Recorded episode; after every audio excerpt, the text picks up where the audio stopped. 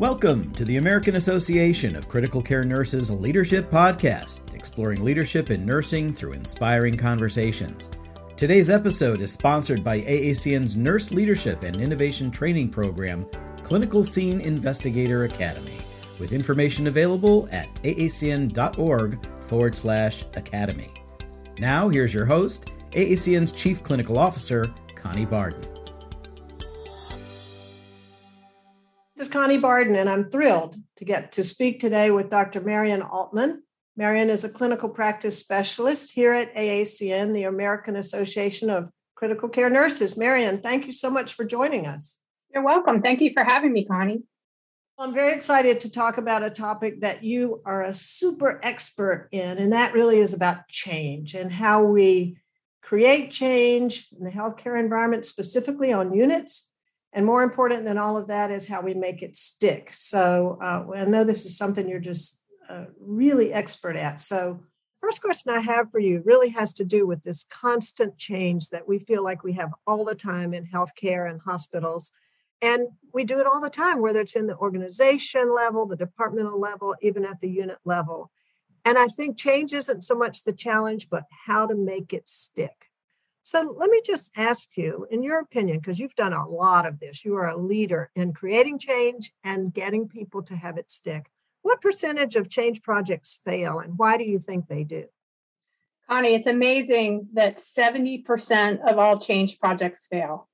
It boggles my mind because we are constantly, as you noted, having change in healthcare. Everything that we do is constantly changing new technologies, new devices, I think one of the first things that you have to understand is the failure rate is so high because our brains are not wired to embrace change.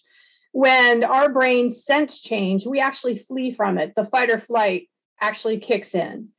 And so when you say the word change, most people experience lots of emotions, and they range from fear to anxiety to hostility, even depression there are very few people that when you say the word change or we're going to have a change feel happy right? And so i think because of that a lot of change fails because we're not paying enough attention to the what's in it for me. I call it the what's in it for me. It's the human factor to change and you really have to understand how is this change going to affect the person? And take that into account as you're rolling out whatever your change initiative is you've got to help people see the positive effect of change and how it's going to really help them and that it's not going to hinder them and there's no need to flee from it or feel hostile or be depressed or worried about it that it really actually is a good thing. And there's lots of tools that you can use to help people experience this acceptance of the change. The other causes of change i think are lack of clarity sometimes people just aren't clear about what they want to change or the why. And that goes back to the what's in it for me for the person. You've got to be crystal clear about your why. Some people think that they can just change, just roll out a change and it's all people are going to do it because it's top down change. We told you to change, now do it. And that's not going to work either. Neither is education. Um, you know, change isn't always about education, it's about the processes and helping people move and enact their human agency. Sometimes it's about poor communication. And that goes back to the what's in it for me. You have to be very articulate and very specific about what's in it for that person that you want to initiate this change or enact the change. Sometimes change is implemented in isolation, so they're not considering what else is going on in this unit or with this person that you want to change. That's very, very important because not only are there lots of change initiatives, but the units that we all work in are all microcultures, right? And so there's lots of things going on in perhaps one intensive care unit or one progressive care unit that may not be happening in its sister unit. And so that's the other thing you really have to think about is you can't just come in with this change. You have to really think about what's going on in that unit. So it's a little bit like the what's in it for me for the person. You also have to consider the what's in it for that unit. And then sometimes people think that because we've rolled out this change, we're going to have success. Like, bam, we're going to, it's going to work. We're going to get good numbers next month, or we're going to, it's going to happen, whatever it is that we wanted to do. And, and it doesn't always work that way. You know, it takes a while to ingrain a habit into a person. And so it's not going to happen overnight. I think one of the last big causes that I really want to mention is sometimes people declare success too early. And just because you get a good month of data, then the next month, if they have an incident or whatever they were trying to prevent occurs, then everybody feels very bad about it. Oh, we failed. We didn't do a good job, right? And so then that does not pave the way for success. So you really have to make sure that you don't declare success too early. It really takes several months. You know, when you look in the literature, it takes 21 days to ingrain a habit whenever we're all trying to do something, whatever it is, you're trying to exercise every day, you're trying to eat healthy, quit doing something, whatever, it takes 21 days for that really to become part of your world. Now, translate that to nurses. Nurses work three 12 hour shifts a week. So 21 days really is two months. And there's still that barrier. They're only working three days a week. So it's only three out of seven days that they're really faced with this change that you're trying to enact. So it's going to take a while. You cannot declare success too early. And in fact, I think you really can't declare success for at least six months.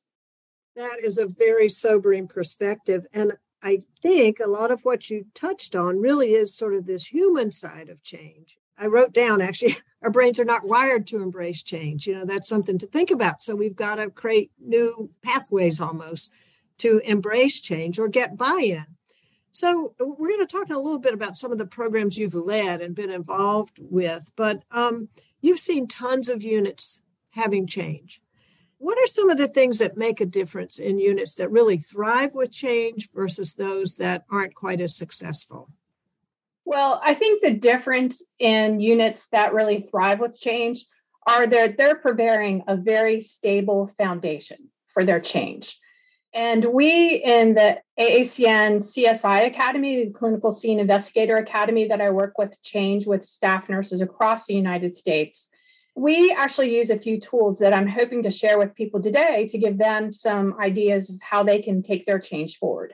And one of the first concepts that we use, it's not really a tool, it's a concept, but Edward Deming, he was a psychologist and he really emphasized the importance of psychology of change, that it's people, it's not processes or products that are fundamental to the source of your change.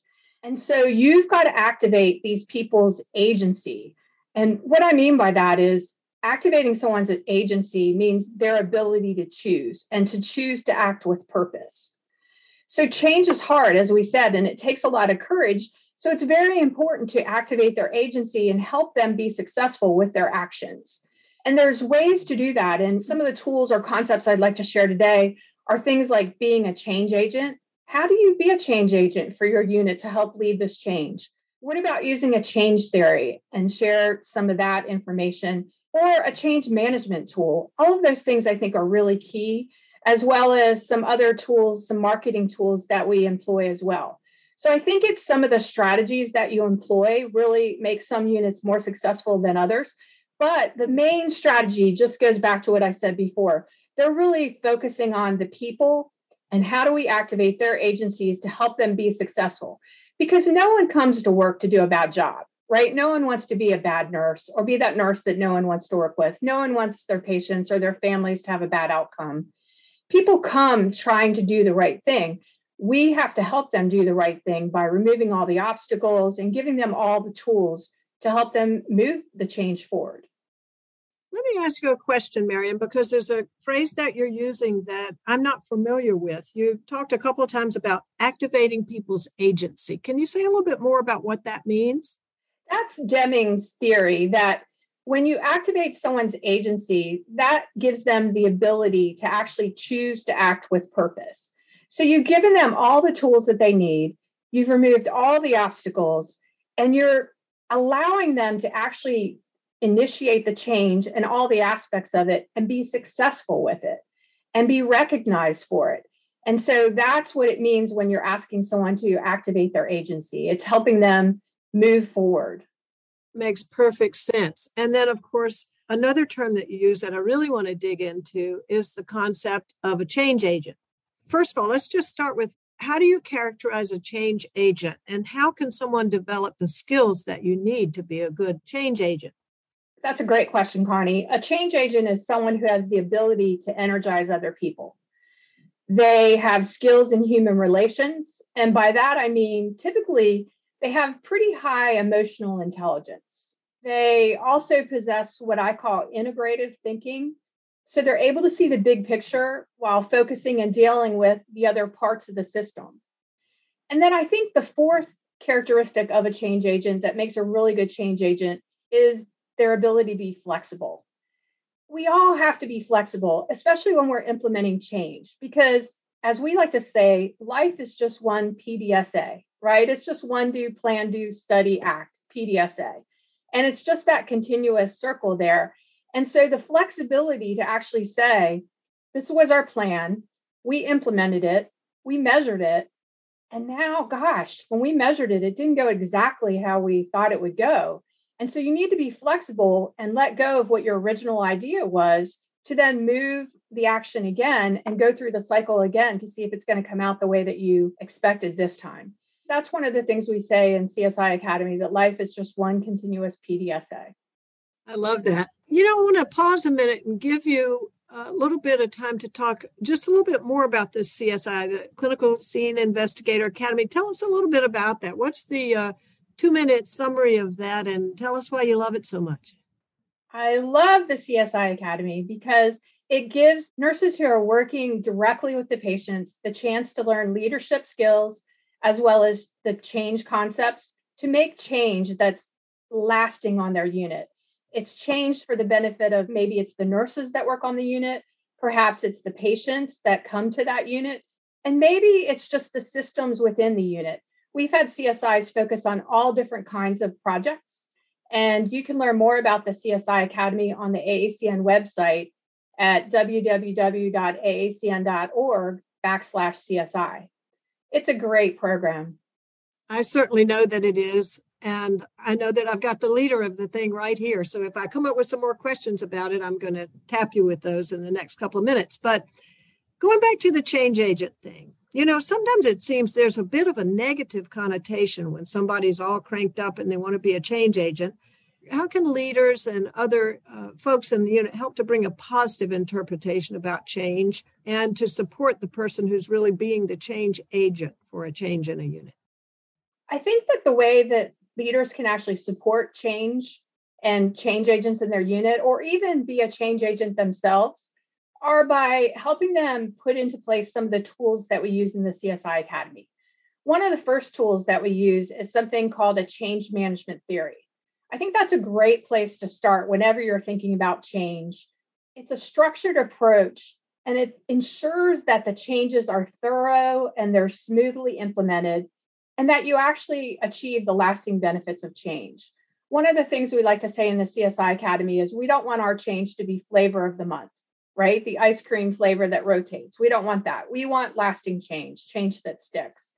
It's important that you use a change management theory because it focuses on the wider impacts of change, particularly on the people. As I've talked about, that's such a key focus whenever you're leading change the individuals, the teams, but it also helps move from the current situation to the new situation that you're hoping to achieve, right? That change that you envision. Most change management theories are actually made up of a few different steps. And one of the steps is a strategy where you really think about what is this change that we're trying to achieve? And then the next step is organizing behind the change. And that's a key point that I think sometimes people fail at change because they just don't take enough time to really plan and organize the change. And then the next step is to motivate people. This goes back to enacting their agency. And as we talk about um, one of the change theories, I hope we'll get to talk about the Kotter's change theory here in a little bit. That theory actually gives you some really good ideas of how to motivate people. And we have some other ways that we motivate people in CSI. So I have some tools that I can share with people for that. Teamwork is really important. You know, there is no I in team one person cannot make a change it has to be a team and you really have to think about who makes up your team. That that is hugely important. And then lastly you've got to measure because we all know what isn't measured isn't done. And it's very very important in the very beginning of any change until you have really achieved that first short-term goal and really the intermediate goal to keep measuring your change. And while that may seem like extra work it really helps people understand this is where we were, here's where we are right now, but here's where we're trying to go. And that's really important. People have to have that vision of what are we trying to achieve. That's really interesting. And I do want to come back and dig a little more into the Kotter theory.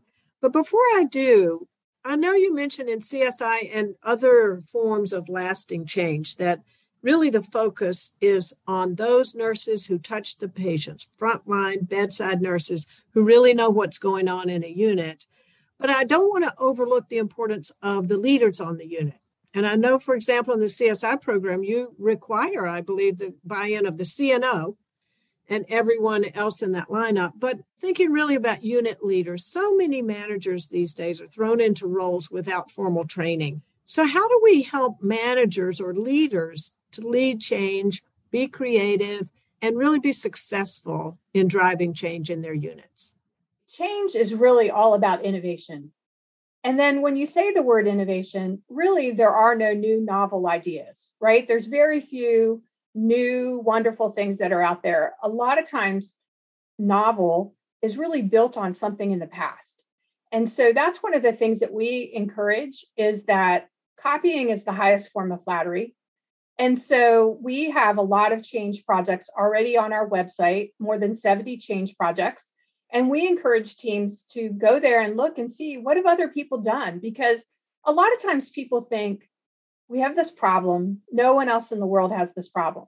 When in fact, everyone else in the world has this problem. So it's important to see, well, how did other people approach it? And as I said, you have to always consider the unit's culture because you can't just take a project from one unit and plop it down in another unit. That's part of the reason top down change or just change in general fails 70% of the time because it's not a one size fits all. So that's one of the things I would say to the managers is being innovative. I would say using some of these tools are key. And then um, really developing that teamwork. And as a former manager myself, I know that there's not enough time in the day right? To work with your team, to go to all the meetings, to complete all the paperwork that you have to do, to round with the patients. I mean, the list is just endless. And so when you really think about well, when am I going to have time to brainstorm or strategize or be innovative or be creative? We don't always have time in that. And so I think that this is one strategies that nurse managers actually have to do. You have to pencil it in. You have to block out some time in your calendar to really actually think about this and plan and strategize. And then I think the other thing that you do, you know, as the leader of the unit, it's really about empowering your staff and supporting them to lead the project forward. And so, what is it that you need to do for them? Is it giving them non productive time? And how can you, as a manager, creatively support that and still be budget neutral? Well, some of the things I did was I was lucky enough that it wasn't overtime until after 40 hours. So I had nurses that were willing to come in on that extra four hours. We had flexible shifts. So in my unit, we worked four hours, eight hours, and 12 hour shifts. And so there were always time periods there that you could pull someone out of staffing while waiting for the patient to come or have a quick just in time meeting or plan it intentionally of everyone's going to come meet from 7 to 11 and then everybody's going and staffing it from 11 to 7 those are just some of the strategies that I think you need to think about. For some units, they have very established shared governance teams. And I think that when you want to lead change, that as a manager, that's where you need to go to your shared governance group in your unit or your leadership team, whomever you have, your mid level managers in your unit, to help them learn about what your vision is and then to really brainstorm it.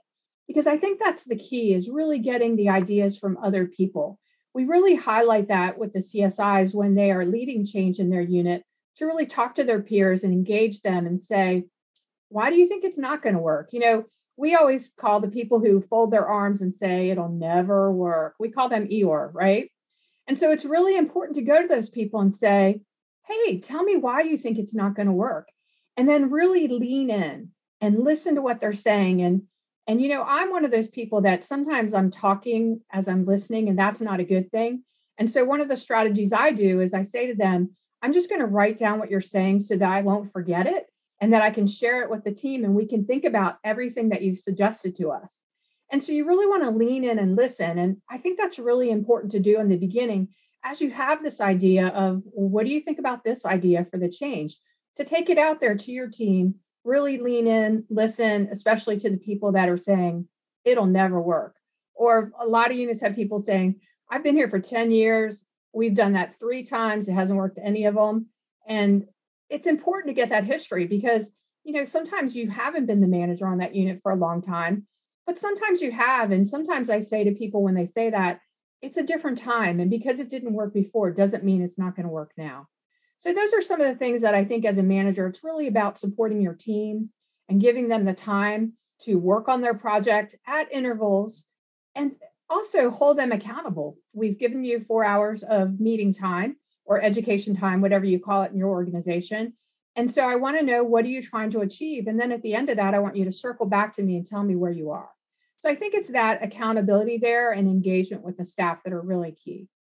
Marion, I know you mentioned Kotter's theory. I'd like to dive into that a little bit more because it seems like there's some specific steps. You're really keen on using theory and the tools within it to help make change and make it stick. Can you tell us a little bit more about the theories that you think are most useful in that way? Connie, I love Kotter's change theory. It's been used a lot in healthcare. And the reason I love it is because it's eight steps that are very achievable and very intentional. And so there is this whole foundation that you lay for your project before you even kick it off. The first step is actually what's called creating the urgency for change. And this is the why is it important? And you've got to get that out there to people because sometimes people don't know, well, why are they doing this change? They think you're just doing it for whatever. And that doesn't activate their agency. They're not going to engage with you for that. So you've really got to create the urgency. Especially, I've found in speaking to critical care nurses, and I am going to make a generalization here, but I think we're a pretty competitive crowd. And so that has been successful for me to say things like, we're the worst unit in the hospital for HAPI. Or do you know that the surgical trauma ICU is better every single month with falls than we are? You know, things like that to, to really give them the numbers, give them the data, and not just the most recent data. You've got to show the trend over time that this really is an issue.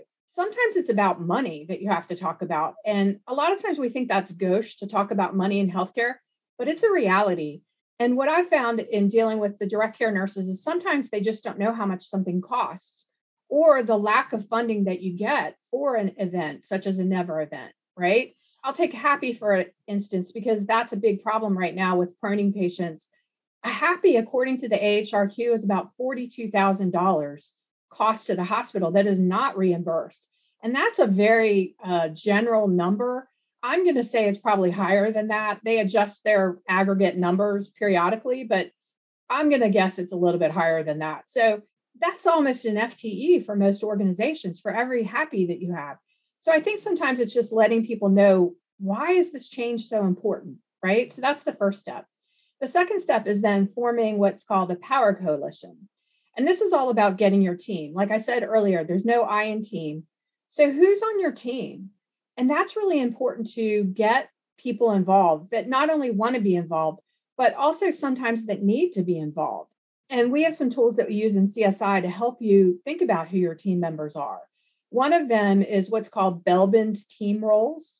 That's a test that you can take. If you Google that, you can certainly find that. It's a free test that comes up, and everybody on your team can take it.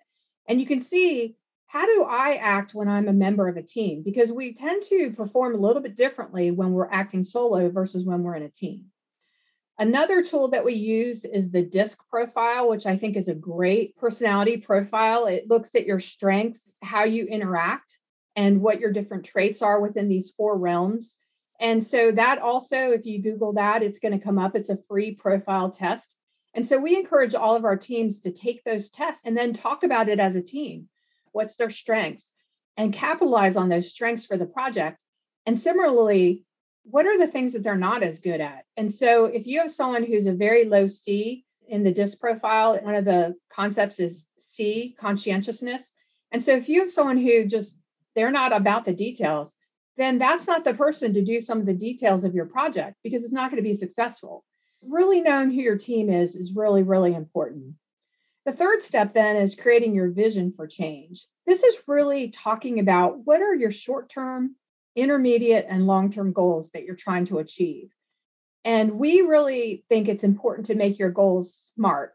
And what SMART stands for is the S is specific, M is measurable, A is agreed upon, R is realistic, and T is timely. So, is it achievable in the scope that you have for this project? That's really, really important.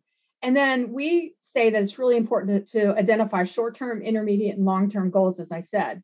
So, perhaps those are three months, six months, and 12 months. That's what we use in the CSI Academy. I encourage you not to take it too short because you got to think back to how long it takes to ingrain a habit. And that's why we think it's key at least six months of data before you declare victory or that you've had success with this change project.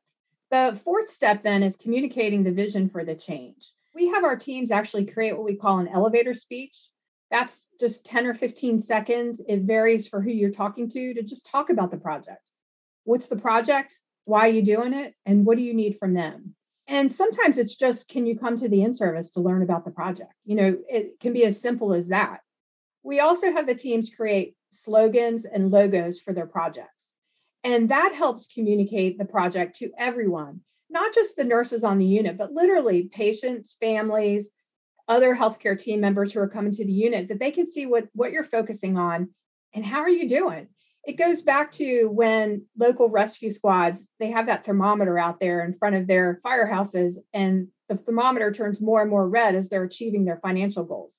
Well that's the same thing is true with your project. You've got to let people know how are we doing? Are we reaching our goals then the next step the fifth step is removing obstacles and this is a key step this goes back to those difficult conversations that you had with people that said it'll never work and then you really have to look around and really assess what are the barriers to people doing everything right with this project that you want them to do? It's not just in the beginning of the project. You have to keep assessing for barriers all throughout the project because our environments are constantly changing. So perhaps the supply that you were depending on for your project is no longer available. That just happened to a team of ours that was working on HAPI, and they had to pivot their project for a little bit. And they honestly didn't know what happened. They started having HAPIs and didn't know they were out of this particular product. And they brought the product back in and then they were successful again. So you really just always kind of have to be assessing for that. The next step is then creating short term wins. This is a really important step. So you can see up until this point, we haven't kicked off the project. So that's six steps before you kick off the project. That's that stable foundation I'm talking about. So when you create these short term wins, this is all about letting people know how you're doing with the project, thanking people when they're getting it right, and really meaningfully recognizing them. And we spend a good amount of time talking to people that are participating in the CSI Academy of what is meaningful recognition in your unit or to the people you're working with, because it's different in the two different units, right? I had this one unit that meaningful recognition to them was on a poster board in the unit. They wanted their name and their picture up on the poster board. I had another unit that I was the manager for that they would have died if their picture was up on the board. They wanted to be recognized in the rounds with the physicians, rounding on the patients, right? Two very different approaches. And you have to realize what's important to the team that you're working with and what will be meaningful to them. So that's another way that you can uh, create short term wins. And then the seventh step is actually building on the change. That's where you want to use the concept of appreciative inquiry of what's going well with this project? What do we want to continue? And what maybe isn't going as well and why? And really think about that. And then the last step is anchoring the change into the culture. And this really occurs after you've met your six or 12 month goals. And you want to say, okay, now we're not going to do as much measurement. People aren't going to be talking about this at every single staff meeting, but how do we embed it into our culture? Well, hopefully it's embedded in your culture along the way because you've done all these steps. But then you also have to think about there are constantly new people coming to our unit. How are they going to learn about the project and keep taking it forward? So you've got to build into how are you going to orient your orientees about this? Or what about if you have, as they call them now, visiting nurses, used to be travelers, now it's visiting nurses? Or what about your float pool? I came from an organization that had a very large float pool that we used a lot. And how would you educate them about your project? So that's one of the ways that you actually embed it. that's a long answer to your question. I'm sorry, but I think the steps are just so very important. And there's lots of articles out there about Kotter's change theory. And I encourage the listeners to just Google Kotter's change theory, and a lot of resources will come up for them. It sounds brilliant and very practical, and you and I are probably both practical to a fault. So it totally resonates with me, and I love it. And I see this as ways to support this Power Coalition, which is another great name for the team. We're getting near our time, but let me just give you a chance. Are there any other tools that you want to mention that uh, can help people as they're working on these kind of projects? Anything come to mind that you want to be sure and mention? Yes, I have several other tools that I think would be very helpful to the listeners that you can easily find when you Google them. The first one is this concept called STEPPS, S T E P P S. It's by Jonah Berger, and he wrote a book back in 2013. The book is called Contagious How to Build Word of Mouth in the Digital Age. And basically, he's teaching you in this book how to market. And really, that's what your project is all about to get people to change to engage their human agency, as we've been talking about all throughout this. It's really marketing what you're trying to do. And he offers some strategies such as making people feel like smart insiders about your project. Um, social currency is what that's called, giving triggers. So those are the slogans and logos all around the unit, making sure it's very public and practical.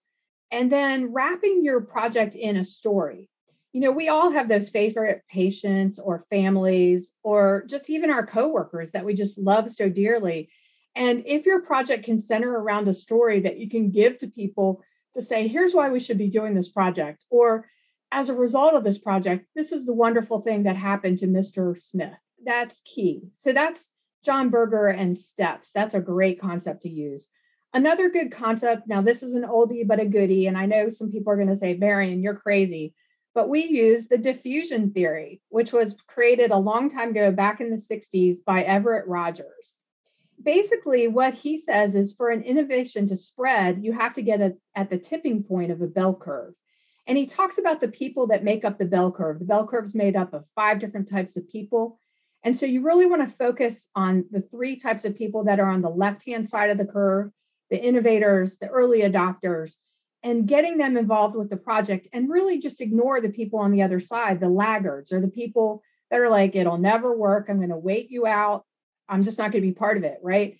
Because once you get to the top and you get so many people involved, you then tip over and it becomes uncomfortable for those people on the other side of the curve to not be involved because everyone else is so positive about it. And the third tool I would recommend is to use appreciative inquiry, which we talked a little bit about before, where you flip the narrative and instead of focusing on what's gone wrong, focus on what's gone well with the project up to date and then try to amplify that. The last thing that I would tell people is we use a concept called redosing. Sometimes you just got to kick off your project again and get people all excited about it maybe give a little education about it, maybe give some swag or giveaways that focus around your project just to get people excited. I think all of those steps really help keep your project going and are some tools that will help you be successful as you're trying to lead change in your unit. This has been so great. I've really loved talking with you about this, and you've given everyone frontline nurses, their partners, leaders, everyone such useful information about not just starting and creating change, but having it stick. But we have to wrap up. So let me just ask you uh, last shot goes to you. Any parting thoughts or advice or wrap up comments that you would make uh, related to this whole change notion? I'd like to share a quote that I share with the CSIs by Margaret Mead. And what Margaret Mead said never doubt that a small group of thoughtful, committed citizens can change the world. Indeed, it's the only thing that ever has think that's so true. That's the mantra we give to the CSIs is that it doesn't take a lot of people to lead change. It needs a small committed group because you're going to get everyone else excited and show that it is doable and that it is achievable and lead the way. Well, I'm excited about it. And absolutely, with a dynamic leader like you at the helm of the CSI program or other things, it's no surprise how you are so successful at having change get implemented on units and stick. And thank you for this very useful information as well as ideas of where to go, the AACN website, and some other places to learn more about these theories and how to uh, be effective and get some good change going on in our units. Thank you so much, Dr. Marion Altman, for talking with us today. Thank you for having me. Thank you for listening to the American Association of Critical Care Nurses Leadership Podcast, proudly sponsored by AACN CSI Academy, with information available at aacn.org forward slash academy. We welcome your thoughts on this episode or ideas for future topics. Feel free to email us anytime at podcasts at aacn.org.